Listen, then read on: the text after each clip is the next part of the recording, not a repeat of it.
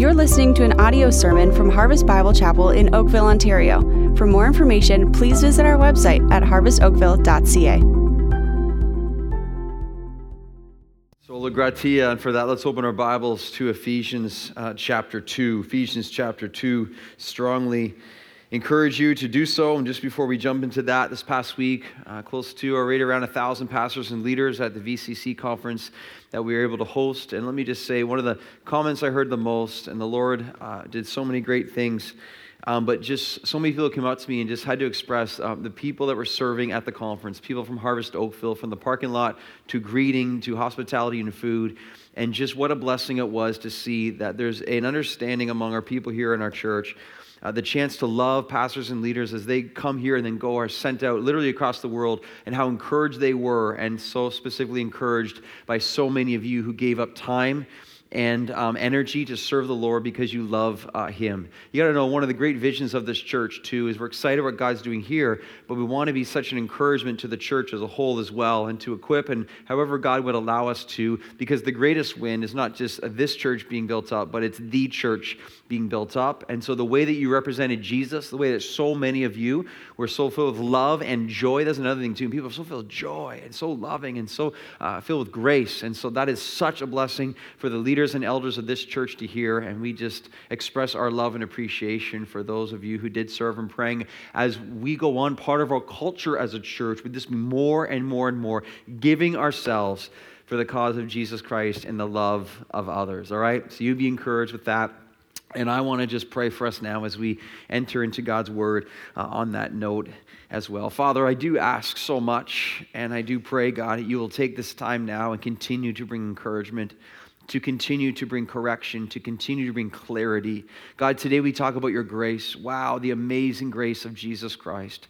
And I pray right now you will be dispensing grace, the person of Jesus among this church. Father, I wonder too, and I have to believe there are some here even right now that are sitting here but apart from Jesus, that do not know Jesus, have never truly understood grace.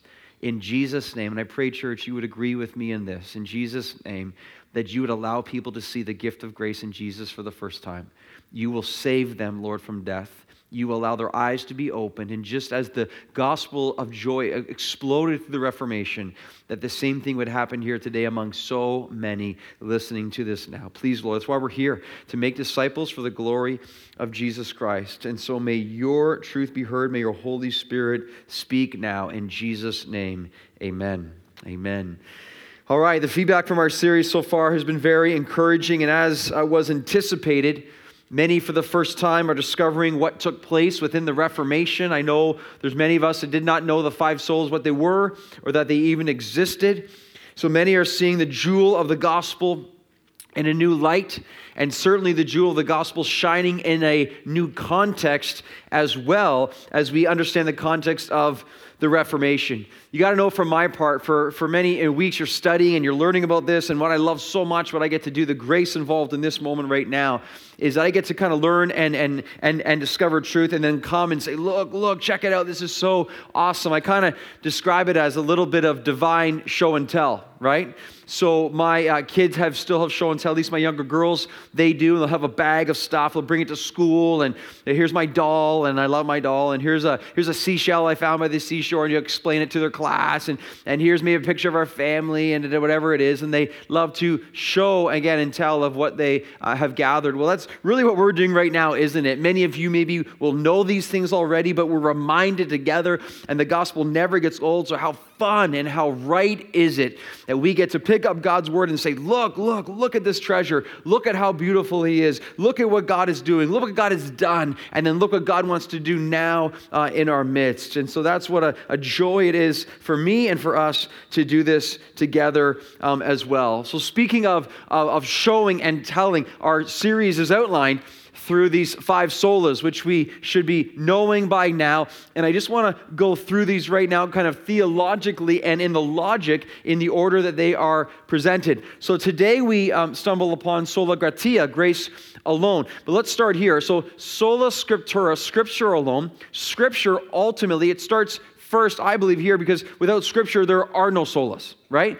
So sola scriptura reveals ultimately solo Christo. The Bible, if it's boiled down to one message, is the person of Jesus Christ. I mean, he's everything. He's it. He's the most important person in history. The gospel of salvation is revealed through the person of Jesus Christ. So scriptura reveals uh, Christo, solo Christo. Now, but Christ came to give what? To give the gift of life, which is called grace. So sola gratia is 100% related to solo Christo. Scripture reveals Christ, and Christ comes to give the gift of grace. Sola fide, faith alone. Faith is played, our object of faith is in Jesus Christ. When we believe in Jesus Christ, we receive the gift of grace by faith. So it's grace alone through faith alone in Christ alone. And then all of this, of course, is solo deo gloria. All of this is we are living to the glory of God because these are what these truths reveal. Beholding the Lord Jesus Christ, we are being transformed from one degree of glory to another. 2 Corinthians 3:18 again, for the glory of God. This is why it's so important what we're doing now, and I pray that we're excited to do so. It was a 21 year old Martin Luther. He was caught in a very violent storm walking to university one day when, out of nowhere, a lightning bolt smashed him to the ground. It was there, he was absolutely terrified. He exclaimed, Saint Anne, help me, and I shall become a monk. It was a promise that he made out of tremendous fear of God and death. It's a promise he would keep. And so began Luther's quest for merit with God in the monastic life. And in many ways, you got to understand, Luther loved it. You see why? Luther loved being a monk because Luther's deepest fear was death. His deepest fear was dying and then having to stand before a righteous God that he could not add up to in judgment so becoming a monk was his plan. This is very care. This is very key here. Be careful to listen. Becoming a monk was, was Luther's plan to become more attractive to God and therefore to try to earn God's favor. Now, that's a very important phrase because can you think about how we do that as well? In our attempts in religion, we try to polish ourselves up with our works and our efforts and try to do good deeds or whatever it is, be a good person to make ourselves more attractive, to gather and gain God's attention, that we might ultimately gain God's favor. Here's what Luther would say about this as we try to make ourselves more attractive before God, which is a false gospel, of course, which is the way our world works, right? Luther said this after he was born again and truly understood the gospel. He said this Sinners are attractive because they are loved. They are not loved because they are attractive. There's a major difference there. I'll say it again because some of you are trying to think that through. Sinners are not attractive because they are sinners are attractive because they are loved, right? Because, because God's love is upon them. That's what makes them radiant and attractive. They are not love because they are attractive. That's what our world says. Uh, the, the, more beautiful you are, the more smart you are, the more you present yourself, the more that your identity is in yourself, the more that you can kind of appeal to other people, then you're loved because they find you attractive. That's not the gospel. But try Luther did to make himself attractive before the Lord. For instance, every few hours he would leave the tiny, monastery cell and make his way to a service in the chapel. And starting with matins or morning prayers, he would say these prayers in the middle of the night, then another at 6 a.m., then 9 a.m., and 12 p.m., and so on. In his quest to try to please God, he often took no bread or water for three days at a time. He was quite prepared deliberately to freeze himself in the winter cold in the hope that he might please God driven to confession, listen, he would exhaust his confessors, taking up to six hours at a time to catalog his most recent sins. Wow. Yet the more he did, here's the problem with religion, but the more he did, the more troubled he became. Was it enough? Were his motives right? Luther found himself sinking into an ever deeper introspection. It was here he realized that all his good conduct and religious behavior, okay, here's the problem of religion all his good conduct and religious behavior was only disguising the problem, not solving it. Whereas he was coming to see God as a loveless tyrant who demands perfection and gives nothing but punishment. It's because he couldn't add up to God. His efforts were never enough, right? So he says this quote, though I lived as a monk without reproach, I felt that I was a sinner before God with an extremely disturbed conscience. I did love, yes, I hated the righteous God who punishes sinner, and secretly I was blaspheming him. Certainly I was murmuring greatly that I was angry with God. It was not long after this seasons of Luther's life he would begin for the first time to discover by grace the gospel of grace. And he also began to discover what is our first point today, which is this sola gratia, by grace you are saved. Sola gratia, grace alone. By grace you are saved. Ephesians chapter 2, uh, look at verse 1, okay?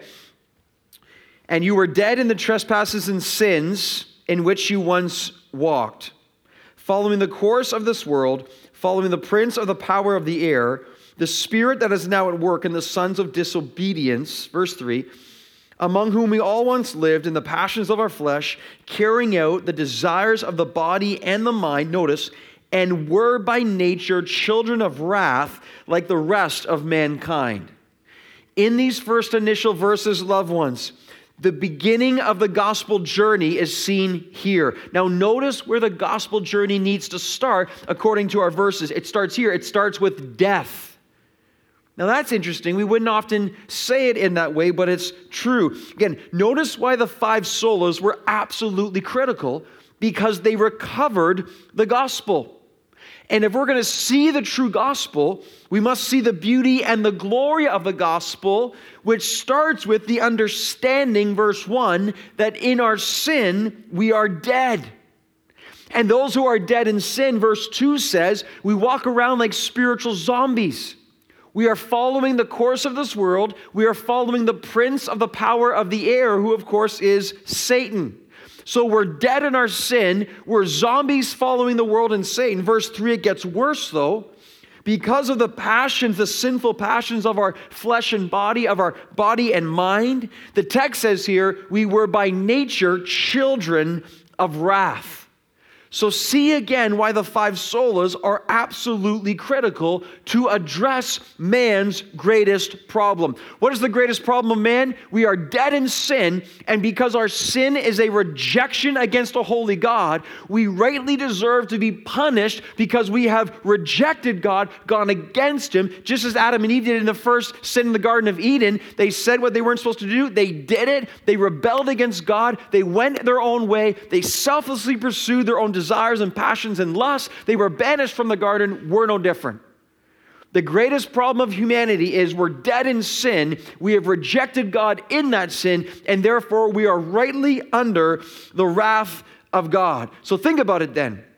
These are the greatest problems we could ever have, and the answers to these problems, dead in sin under God's wrath, are the most important questions we would ever want to answer. They must be the highest priority of our lives.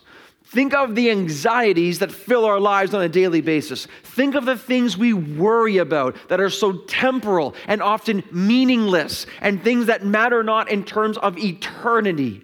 Think of then the problem of being dead in sin under God's wrath that have infinite implications and eternal ramifications, we have to get this answer. How are we saved from sin? How do we escape the wrath of God coming upon those who reject Him? This is what the Reformation did. This is why the Reformation is so staggering and mind blowing. It was the rediscovery of the life saving, joy producing, eternal life giving gospel of grace. Now remember, if anyone understood their sin, it was Luther. I mean, this part he had down pat. What he did not understand was the good news of the gospel of grace. It was all legalism, it was all religion, it was all self effort, it was all trying to earn favor, which you cannot do, as we will learn. Here's what Luther said about this on the screen for you. He says, It's true, I was a good monk and kept my orders so strictly that I could say it that if ever a monk could get to heaven through monastic discipline, I should have entered in. All my companions in the monastery who knew me would bear me out in this, for if it had gone on, on much longer, I would have martyred myself to death. What, with vigils, prayers, readings, and other works? And yet my conscience would not give me certainty. But I always doubted and said, You didn't do that right. You weren't contrite enough. Here's the plague of religion right here. It's never enough. You left that out of your confession. The more I tried to remedy an uncertain, weak, and troubled conscience with human traditions, the more daily I found it more uncertain, weaker, and more troubled I became. So, Luther had the bad news of the gospel. He had that down. But he did not know, and what he needed was the good news of the gospel. Now let's be smart here, okay? Let's let's understand. Uh, a lot of the church of today say, "Hey, come follow Jesus." Why would I follow Jesus? Well, it makes your life better. Come, come, receive him. It's going to be great, man. You get happier more, and it'll give you stuff, and it'll be a great life. See, now that's not a true gospel right? You can't understand the true gospel and just have the good news. You must understand the bad news. If a person receives Christ not knowing what they've been saved from, they haven't received the true gospel and cannot be truly saved. There must be conviction that leads to genuine conversion. You must know why Jesus Christ died. You must know that it was your sin that put him there. So the bad news of the gospel necessitates the understanding of the good news of the gospel. I am a sinner, dead in sin, under the wrath of God. And then when you see that Jesus Christ paid for your sin and bore God's wrath, and all your forgiveness is found in him alone, then all of a sudden in your sin, you have a reason to believe and rejoice in the life saving message of Jesus Christ and the gospel of grace. The bad news must set up the good news. This is the reality what happens within the gospel, okay? So the bad news verses 1 to 3, now the good news verse 4. Look at but God. Amen church? But God being rich in mercy, because of the great love with which He loved us, even when we were dead in our trespasses, made us alive together with Christ. Notice, by grace you have been saved, and raised us up with Him, seated us with Him in the heavenly places. Notice, in Christ Jesus. Now, the phrase there, look at verse 4 carefully. The phrase, but God, has been termed one of the greatest phrases in the entire Bible. Think of what's being said here, right? In our context, we were dead in sin but God. We were spiritual zombies following in the trance of Satan, completely unable to see but God. We were children of wrath, rightly deserving his punishment. Listen, but God. You know what's critical in understanding the gospel? Is to understand that God doesn't owe us anything. God is not in a place where he has to intervene. There's nothing that God owes us in terms of grace or love or mercy. You know, humanity always wants to talk about what's fair. What's fair? That's not just. That's injustice. How come this isn't fair? That's not fair to me. Do you know what's not fair? Or do you know what would be fair? It is 100% fair for God to leave us in our sin.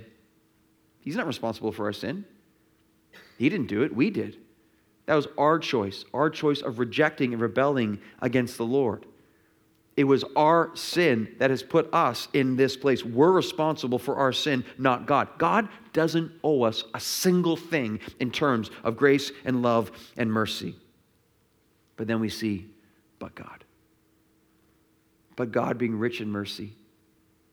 But God in his lavishing great love with which he has loved us.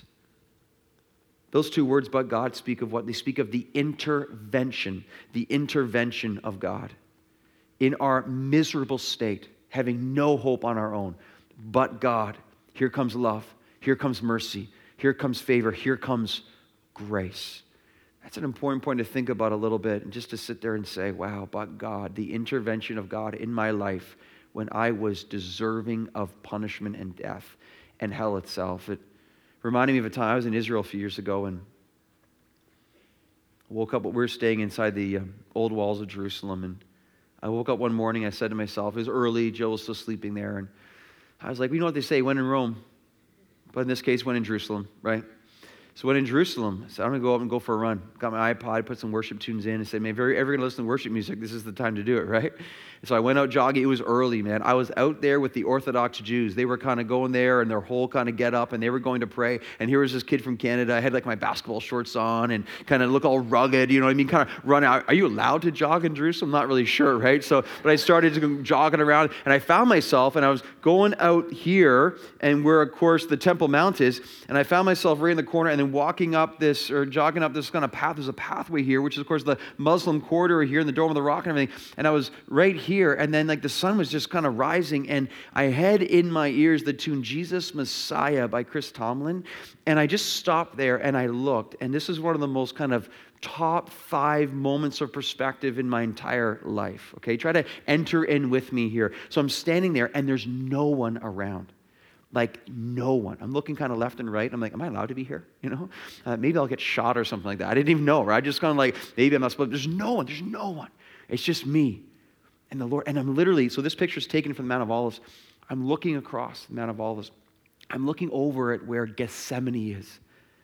And that's where Jesus was sweating drops of blood in anguish to bear the wrath of God for me and for you, and then seeing the place where Jesus would have uh, ridden down in the donkey as he entered into the city, willingly allowing himself to be subjected to later on being falsely accused and betrayed and tortured, and ultimately outside of the city, crucified on the cross to bear my sin. And I sat there in a moment, and all this, it was just, it, be, it became too much for me. It became too much for me as I sat there and I said, wait, wait, this is 2,000 years later. Here I am, a kid from Canada in a continent they didn't even know existed. And Jesus Christ, in his love, and God the Father, in his mercy and grace, he sent his son to take on flesh, who in this very place lived a perfect life, died a horrible death, took on my sin, and rose from the dead and defeated death. So, therefore, 2,000 years later, some punk kid from Canada who deserves nothing but punishment would be his eyes open to the grace of the Lord Jesus Christ, and I would be forever saved and can sit there singing worship and praise to the Lord Jesus Christ, knowing that I am alive, I cannot lose, I'm going to heaven, I'm redeemed, I'm restored, I'm reconciled to the Lord Jesus Christ. And all of this theology and truth came all washing upon me. You can only imagine the tears started to well up in my eyes and stream down my face.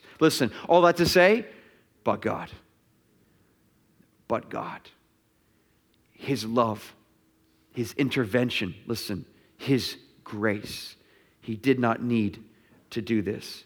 I want you to look at verse 4 and 5 again. I want you to see something. But God, being rich in mercy, the great love which He loved us, notice, even when we were dead in our trespasses, made us alive together with Christ. Okay, now watch this. There's a dash in my Bible. Is there a dash in yours? The ESV has a dash. And what happens here, the sentence in the Greek would make more sense if it skipped out what's between the dashes. Made us alive together with Christ, and then right to verse 6, and raised us with him. The flow would be better there, but it's almost like here, it's not almost, this is what happened. The Holy Spirit by Paul says, no, no, just in case you're wondering how you're saved. Just in case there's any question how you are made alive in Christ Jesus. Let's just drop this in right here and make it abundantly clear. Oh, by the way, you are made alive by grace, you have been saved. By grace, uh, sola gratia, the only way you are saved is by grace. Just in case there's any confusion whatsoever. You are made alive in Christ. You are raised with Christ, seated with Christ, but it's all by grace that you are saved. Grace. Grace. Grace. What's so amazing about this grace? Why is sola gratia so mind blowing? Here's why. Ready? Grace is not ultimately a thing, grace is a person. Grace is Jesus Christ. The personification of grace is solo Christo.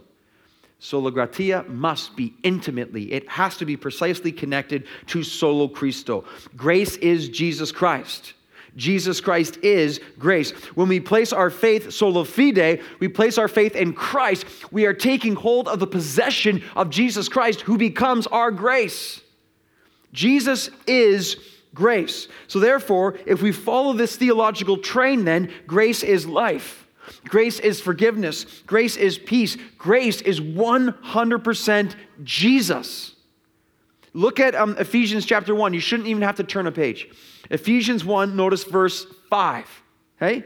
Let's be students of God's word. Notice for solo Christo and solo gratia here, intimately connected. The very end of verse 4. In love, he, God, predestined us for adoption as sons through Jesus Christ, solo Christo, according to the purpose of his will. Notice, to the praise of his glorious, what's the next word? Grace. So solo gratia. So watch. Solo Christo is intimately connected and must be connected with solo gratia. And notice verse 7 In him, in Christ, we have redemption. Here's the gospel redemption through his blood, the forgiveness of our trespasses, according to the riches of his grace. In Christ, solo Christo, uh, forgiveness, redemption, according to the riches of his grace, solo gratia. You can't have Christ without grace. True grace is Christ. True Christ is grace. By grace you are saved.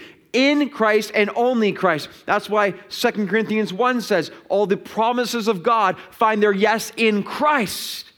All of life is found in Christ. It's not us. We can't earn any of this grace.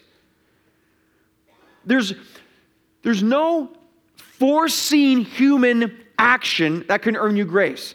Um, God never looked ahead in your life, sister, and said, okay, I'm going to look ahead in her future, and she's going to be a good person, and she's going to do acts of grace, so therefore I will give her grace. That's not how it works. There's, there's, there's no merit we can ever find for ourselves to add to the grace found in Jesus Christ. There's no contribution, 0%. We don't add 0.001% uh, of anything good or gracious within our lives. We can do nothing to earn favor with God. Nothing.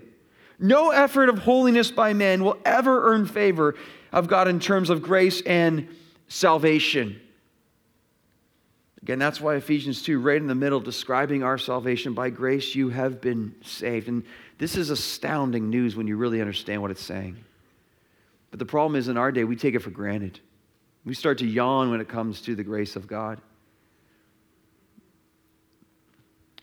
You know, um, in the context of the Reformation, though, they weren't taking this for granted at all because they were suffering on the religious system of death. And the moment they see grace, man, they are exploding with absolute joy and delight and love. But this is why J.I. Packer says, he says, in our day, amazing grace has become boring grace. Question Has God's amazing grace become boring to us? When's the last time we've been truly amazed by grace? Again, have we been yawning at grace and saying, God, where's my, where's my vending machine, God? Give me the things I want to give. But haven't taken the time, you and me, haven't taken the time to truly be amazed by the grace that is only found in Jesus Christ and just how much is staggering and how much He has done for us. Just consider how the hymns begin to express the wonders of God's glorious grace. Here's how James Boice puts it. He says this He says, Here are the phrases used in the hymns themselves to describe grace on the screen abounding grace, abundant grace, amazing grace, boundless grace, fountain of grace, God of grace, indelible grace, marvelous grace, matchless grace, overflowing grace, pardoning grace, plenteous grace, unfailing grace, immeasurable grace, wonderful grace, the word of grace, grace all sufficient, and grace alone. Wow, this grace must be amazing. It must be amazing. Notice in verses 5, 6, and 7, notice this mind blowing, unmerited, undeserved, inexhaustible grace. This grace of Jesus saves us. This grace raises us, verses 5 and 6. It causes us to be seated with Christ, verse 6. And one day we will be glorified in Christ because of grace, verse 7. The immeasurable riches of grace, only found in Solo Christo. Jesus Christ is grace. I mean, honestly, like sola gratia, wow. Wow. In fact, this is a great time to turn to someone and say, sola gratia, wow. I encourage you, go ahead. Have some fun with it. I mean, really, solo gratia. I mean, when you really get it, really? Wow. Grace it almost seems impossible. I know, it's too good to be true. Welcome to understanding the gospel of grace. Sola gratia, by grace you've been saved. Secondly, sola gratia, this grace cannot be earned. This grace cannot be earned. I state this point in the negative because this was the great error of the Roman church. The Roman church taught, at the time of the Reformation, they taught that grace could be earned that grace is something that we contribute to, and hence the great cause of the Reformation. This is one of the great reasons the Reformation occurred because they understood you can't earn grace. Look at Ephesians 2, verses 8 and 9. Here we go. For by grace you have been saved through faith. By grace through faith you've been saved. Notice this is not your own doing, it's the gift of God. Is the Bible clear? Bible's pretty. Why are so many people thinking they can earn salvation? So many people are being taught. They're sitting in church today across this land, believing that good people go to heaven, that if you're good enough, you earn salvation before Christ. Where are they getting that from? They are not getting it from the Bible. They're getting that from some false system and some false gospel. Here's what the Bible says I'm not telling you what I think, I'm just telling you what God says. Look at how clear it is. For by grace you've been saved through faith. And just in case you're wondering what that means, it is not your own doing. And just in case you know what that means, it's a gift of God. And just in case you know what that means, it's not a result of works. Just in case you know what that means, so that no one may boast. God is so clear. It's not us, it's grace, it's a gift. It's received through faith. I mean, no wonder then the Reformation, you pull up the truth like this and the joy, the freedom. Think of Luther doing everything he possibly could to earn favor with God, starving himself to death, sleeping without blankets in the night. How dumb is that? Right? And yet he thinks somehow when he suffers, then all of a sudden God's more pleased with him. No, there's one who suffered Jesus Christ. And because he suffered, he paid for all the suffering that we would ever have to go through. And he gives the gift of grace that we might receive eternal life. Now, now, when it comes to the teaching on grace within the Reformation, in one sense, in the context of the Reformation, the idea of grace would be affirmed by the Catholic Church. They believed in grace, okay? But what happens was it wasn't grace alone. It wasn't sola gratia. What was added to grace was the teaching of works. So they would believe that grace is there and grace by faith, but it wasn't grace alone, faith alone. It was by grace, by faith, and works. And that's still taught today.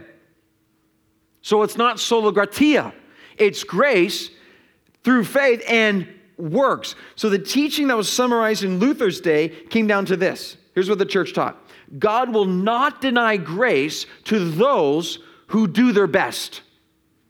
Now, let's be theological students right now. Why is that a problem? God will not deny grace, great, to those who do their best, not great. Because all of a sudden, then, the onus is on those who try the hardest. Michael Reeves summarizes it this way Grace would be given to those who wanted it and pursued it badly enough. And it saved only insofar as it enabled people to become holy and so win their salvation. See why this is so unbiblical right now? How dangerous this teaching is? So, grace then, grace is given to those who try the hardest. But if we earn grace by what we do, it's not grace because it's no longer a gift. We've earned it. Then we take credit for it and we get glory for it because we did it, not God, not Jesus. It's not grace. Grace, by its very definition, is getting what you don't deserve. It's a gift. You earn the gift, it ceases to become a gift. This is why Luther in 1510 he went to Rome. Now you got to understand, for the monk Luther to go to Rome, this was like the greatest privilege of his entire existence. You're going to the venerated city to visit venerated places, to see venerated relics. So what happens is, man, it's like you're going to the holiest of holies, and you go there, and this is this is double, triple points with God now you are you are you are gaining so much grace just by being there because these are the sites held up in the highest sacred tradition. And you go do these things you say these prayers as we're going to hear in a second you do certain acts and you are you are taking up massive points with god. This is where the doubt started to seep in with luther a bit. This is when he became disillusioned with what he saw were gross abuses in the church the hypocrisies within the priests he became disenchanted by the pilgrimages to adore religious relics, people worshiping objects.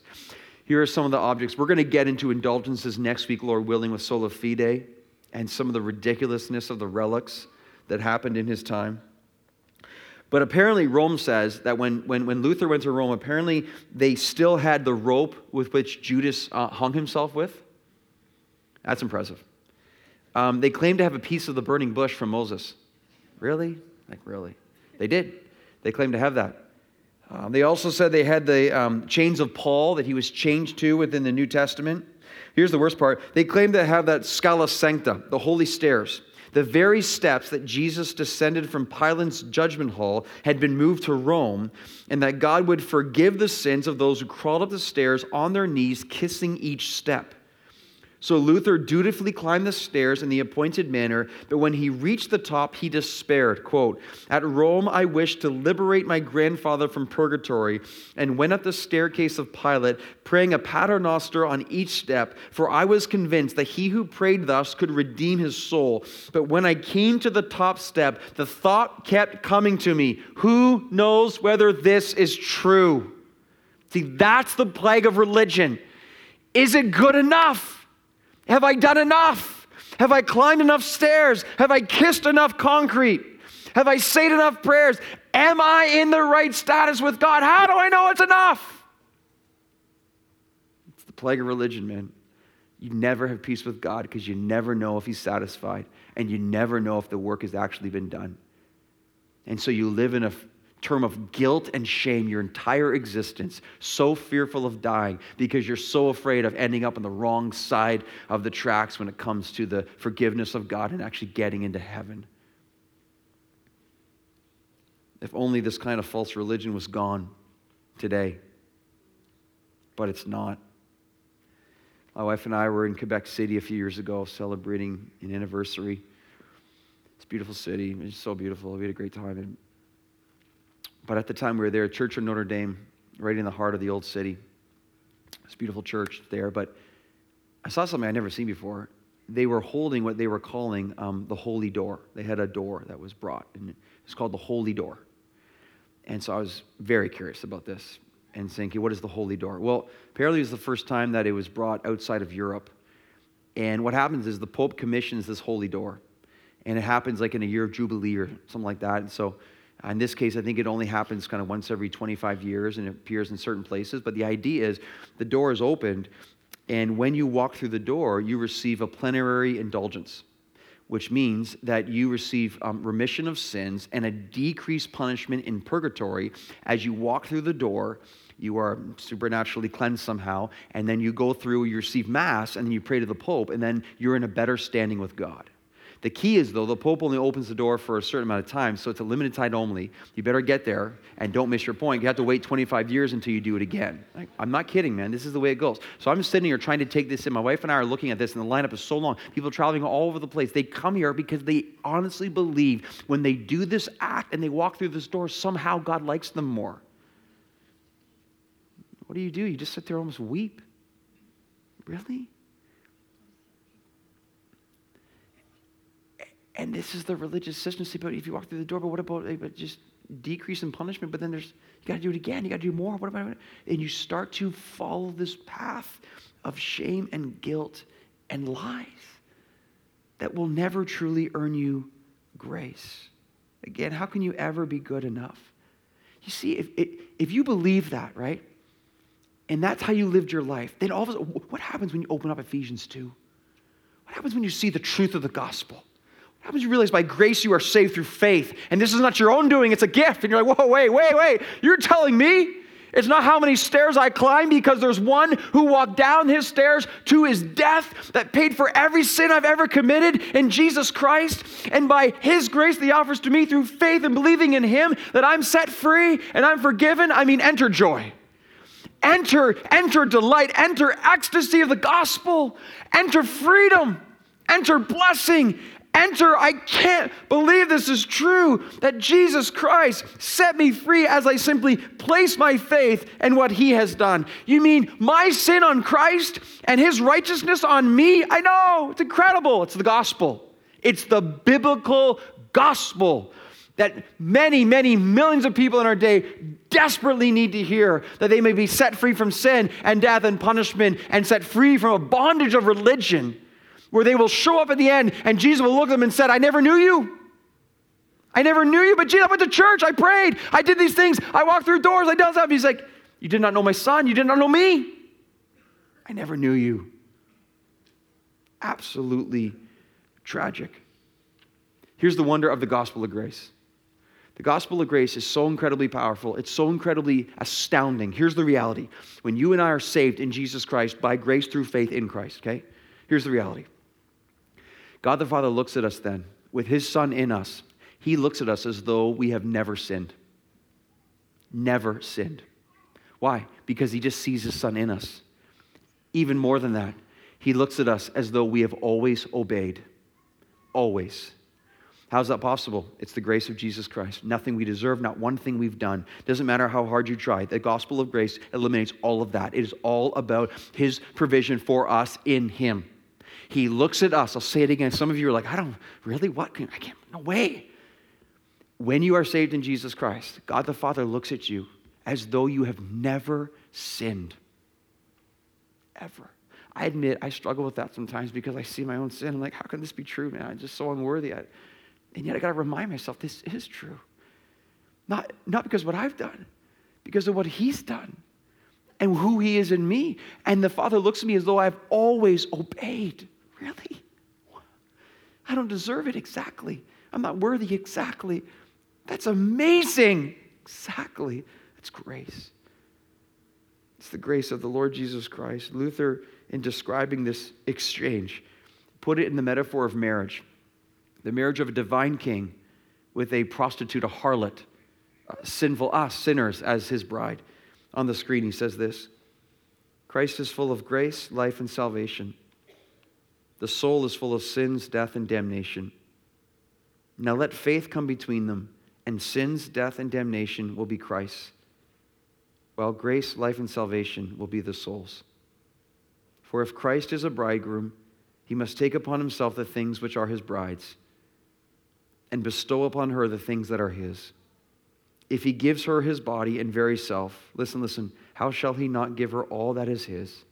If he takes the body of the bride, how shall he not take all that is hers? See what's happening here? This is, this is the greatest truth ever. This is the inexpressible joy when it is received by faith. Can you see why then the sinful woman in Luke chapter 7? Here's an artist's rendition of what this would have looked like. Okay, it's just a, it's just a rendition. Just we don't know exactly what it looked like, but the sinful woman, the, the woman of the city, the prostitute, it, somehow, some way, she understands Jesus Christ is grace. And all her sin, and all these guys, these religious people around who are scorning her and can't believe Jesus is letting her do this. She comes in, she sees Jesus as grace. She sees solo gratia and solo Christo. She knows He's forgiveness, He's peace, He's life. He's inexhaustible in mercy and grace and love. She gets all of this all of a sudden. The wave of God's Spirit fills her, and she knows, as sinful as she is, He is the personification of love and grace. This melts her. This destroys her in the best possible way. She walks into the house of the Pharisee. She could care less who's there. This guy's like, oh, I can't believe that she's there. She could care less. She weeps at the feet of Jesus.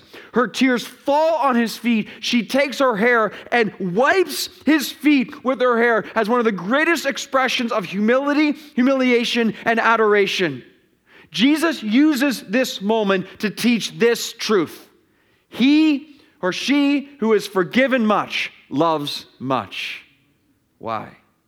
Because the woman sees grace as clearly as anyone has ever seen it. And the moment she sees it for what it is, the grace of Jesus Christ, where she deserves sin, death, and punishment, the only reaction she can muster, the only proper, is the most beautiful display of adoration we might see in Scripture. When we get grace, we get busted, we get broken, and we are filled with love. See what happens here? The people like, okay, grace, say free grace. Well, that means if I'm forgiven for everything and sin doesn't matter, I'm just going to do whatever I want. Uh, that's not how it works. The person who gets grace is overwhelmed that a wretched sinner like you and me would be forgiven, and you want to spend the rest of your life adoring the one who set you free. You will do whatever you can, not to earn his favor. You've already gotten it. You want to express your love and appreciation to the one who has given you the greatest possible gift you can ever receive the gift of grace, not deserved, unmerited, completely given as we receive by faith the love of Jesus Christ. You want to help grace uh, uh, filter to the surface of your life? You can ask yourself two questions. I heard these two questions again this week. I was reminded. Question number one is this What do I deserve? What do I deserve? Death, wrath, punishment. Question number two what have I received? In Christ, if I'm saved in Christ, uh, salvation, forgiveness, reconciliation, restoration, mercy, grace. What do I deserve? Death. What have I received? Life. That'll cause grace to come out pretty quick upon our lives. and humble us rightly before Him. See, Ephesians 2 8 and 9. Grace is a gift. I cannot earn this grace, it's given through Jesus Christ. One of my favorite hymns is called Rock of Ages. I try to listen to it, I don't know, once every couple of weeks. It's just the theology here blows me away. I just encourage you, train your hearts to let the theology of stuff like this to bring out the expression of gratitude and love for Jesus Christ. Rock of Ages, cleft for me, cleft, refuge, shelter. Let me hide myself in Christ. I need to hide myself in the Lord. Why? Let the water and the blood from thy wounded side which flow. Okay? It's, it's what Jesus did. The work is finished. It is finished. Be of sin the double cure. Okay? What's the double cure here? Okay? The double cure is Jesus takes my wrath that I deserve and I get his purity. I get his righteousness. I get his innocence. That's the great exchange again. Next slide not the labors of my hands. Okay, this is so important right here, okay? You see this? Not the labors of my hands. You can work as hard as you want. You can exhaust yourself like Luther did. It'll never be enough. Can fulfill thy lost demands. You'll never be perfect. So many people are wandering around saying, if I can just be good, be good. You can't fulfill the law. The law requires perfection. You and I will never be perfect. Could my zeal no respite? No. Enough passion I could ever have more passion than anyone who's ever displayed and given to the Lord. It won't be enough. Could my tears forever flow? Contrition and, and sorrow and crying and crying and crying and kissing those steps. They'll never be enough. Why? Because all for sin could not atone. Thou must save, solo Christo, and thou alone. Only Jesus Christ can save us from that we cannot do. Next slide. Nothing, and I love this, this is so beautiful. Here's the natural result from solo Christo, solo gratia, solo fide. Nothing in my hand I bring, simply to the cross I cling. Naked I come. To thee for in ourselves, you are dead in sin, following Satan, children of wrath. I got nothing, nothing. Completely blind, pitiable, poor, and naked, as it says in Revelation. Helpless look to thee, here it is, for grace. I cannot muster up grace. It is only given to me through Jesus Christ. Foul, filthy, stinky, wretched. Foul I am to the fountain fly. One of my favorite lines. Wash me, Savior, or I die. Wash me, Savior, or I will die because I cannot save myself and I cannot cleanse myself. And then every beautiful hymn, the next one, every beautiful hymn ends with eschatology, kind of looking at last times. While I draw this fleeting breath, when my eyes shall close in death, when I soar to worlds unknown, see thee on thy judgment throne. Rock of ages cleft for me, let me hide myself in thee. Why? Grace, the gospel of grace. The gospel of grace. Nothing I can do, nothing I can earn. It's grace. Sola gratia. This grace cannot be earned. Listen, but it can be received. How? Turn from sin, believe in Jesus Christ. Is that you today? Have you been waiting your whole life to hear this message on grace? I wonder. I wonder. Your whole life for this moment right now to hear this message on grace. Remember, it's not what you do, it's what's already been done in Jesus. Turn from sin, believe in Jesus Christ for the forgiveness of your sins. And the moment you believe, you'll never be the same again.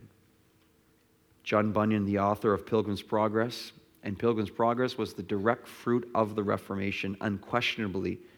Pilgrim's Progress, the second best selling book of all time, second only to the Bible. Bunyan discovering the gospel of grace, he said this Now did my chains fall off. My chains fell off my legs indeed, and I was loosed from afflictions and irons. Charles Wesley, one of the greatest hymn writers ever, discovers the Salvation by grace alone in Christ alone. He wrote this on the screen for you. Beautiful, beautiful words. Long my imprisoned spirit lay, fast bound in sin and nature's night. That's our world. Maybe that's some of us right now. Thine eye diffused a quickening ray. I woke, the dungeon flamed with light. My chains fell off. That's it. My chains fall off. Jesus Christ breaks the chains of bondage and sin and death. My heart was free. I rose, went forth, and followed thee. That's what the gospel does. It sets us free. Finally, the famous, famous slave ship captain John Newton. horrible life as a master of slaves, wicked sin, awful, awful life. He, first one he would say, then completely astounded by the grace of Jesus Christ. It was Newton who was led to write was probably the most famous song in the world today. Isn't that interesting, eh? The most famous song across this world is a song on Sola Gratia. Sola Gratia from the person who's the most influential person, not even close, in the entire world and universe, Solo Christo. Here's what Newton wrote Amazing grace, how sweet the sound that saved a wretch like me. Wretch, I once was lost, but now I'm found, was blind, but now I see. Listen, 'twas grace that taught my heart to fear, and grace my fears relieved. That's beautiful writing. He's saying there, it was grace that taught me to fear the Lord, taught my heart to fear, but then it's the same grace that teaches me to not fear the world or fear man. Grace my fears relieved. How precious did that grace appear the hour I first believed. Through many dangers, toils, and snares, I have already come. Tis grace hath brought me safe thus far, and grace will lead me home. Every single one of us saved by grace will not get to the end and say, Hey, Jesus, I did good, didn't I? every single one of us will fall on our faces before the Lord, absolutely pulverized at the grace of Jesus Christ that has saved us from death and sin and the wrath of God itself. Honestly, solo gratia, incredible, astounding, amazing grace. To humans who deserve death, Jesus offers the grace of life. Thank you, Lord. Amen.